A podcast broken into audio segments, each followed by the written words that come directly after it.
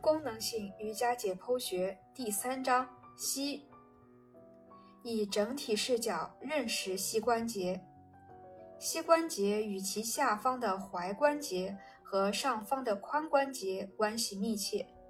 腿部可以被视作一条运动链，这意味着构成腿部的这三个主要关节是相互联系的。站立，然后双膝屈曲。注意踝关节和髋关节如何通过移动来顺应膝关节的屈曲。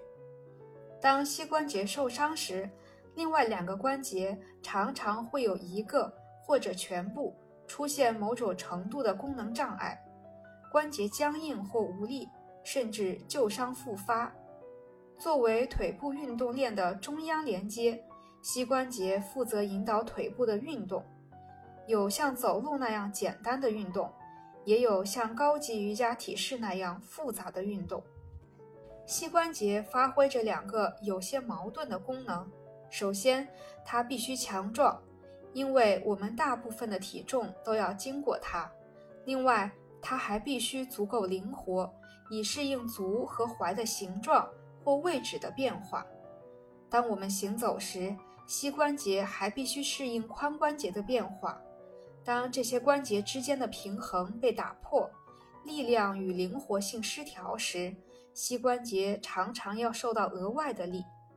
我们在研究膝关节时，可以做一项简单的观察，即观察它们的朝向。可以把膝盖骨、髌骨看作汽车前灯，然后观察它们朝哪里闪光。无论是在山式、下犬式。还是在三角式中，膝关节都会向我们讲述一个故事。这个故事可能是关于膝关节本身的，但更可能是关于髋关节、踝关节或足部的，或者是关于它们全部的。正如我们在上一章中所述，身体下部的问题会对上部产生影响。因此，当足弓塌陷或者在莲花式中，踝关节受到压迫时，膝关节就会受到影响。下面我以自身为例来证明足部、踝关节、髋关节和膝关节之间的关系。有一次我在踢足球时右股骨骨折了，这件事影响了我的身体右侧，我的双腿变得有一些不等长。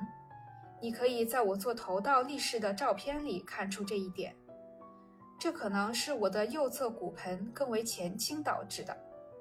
我更长的右腿可能导致了右脚的足弓变得扁平，或者也可能是后者导致了前者。这些问题出现的先后并不重要。我想说明的关键点是，我的足弓、膝盖骨的朝向与该侧骨盆的倾斜之间有明显的关联。仔细观察图，仔细观察图。注意我的脚趾翘起前和脚趾翘起后膝盖骨的朝向变化。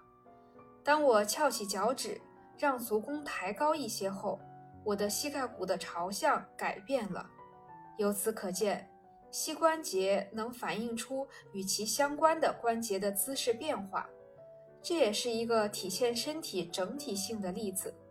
单看膝关节本身，就像是盲人摸象。不能给我们全面的认识。想要获得全面的了解，我们必须注意有哪些因素在影响着它。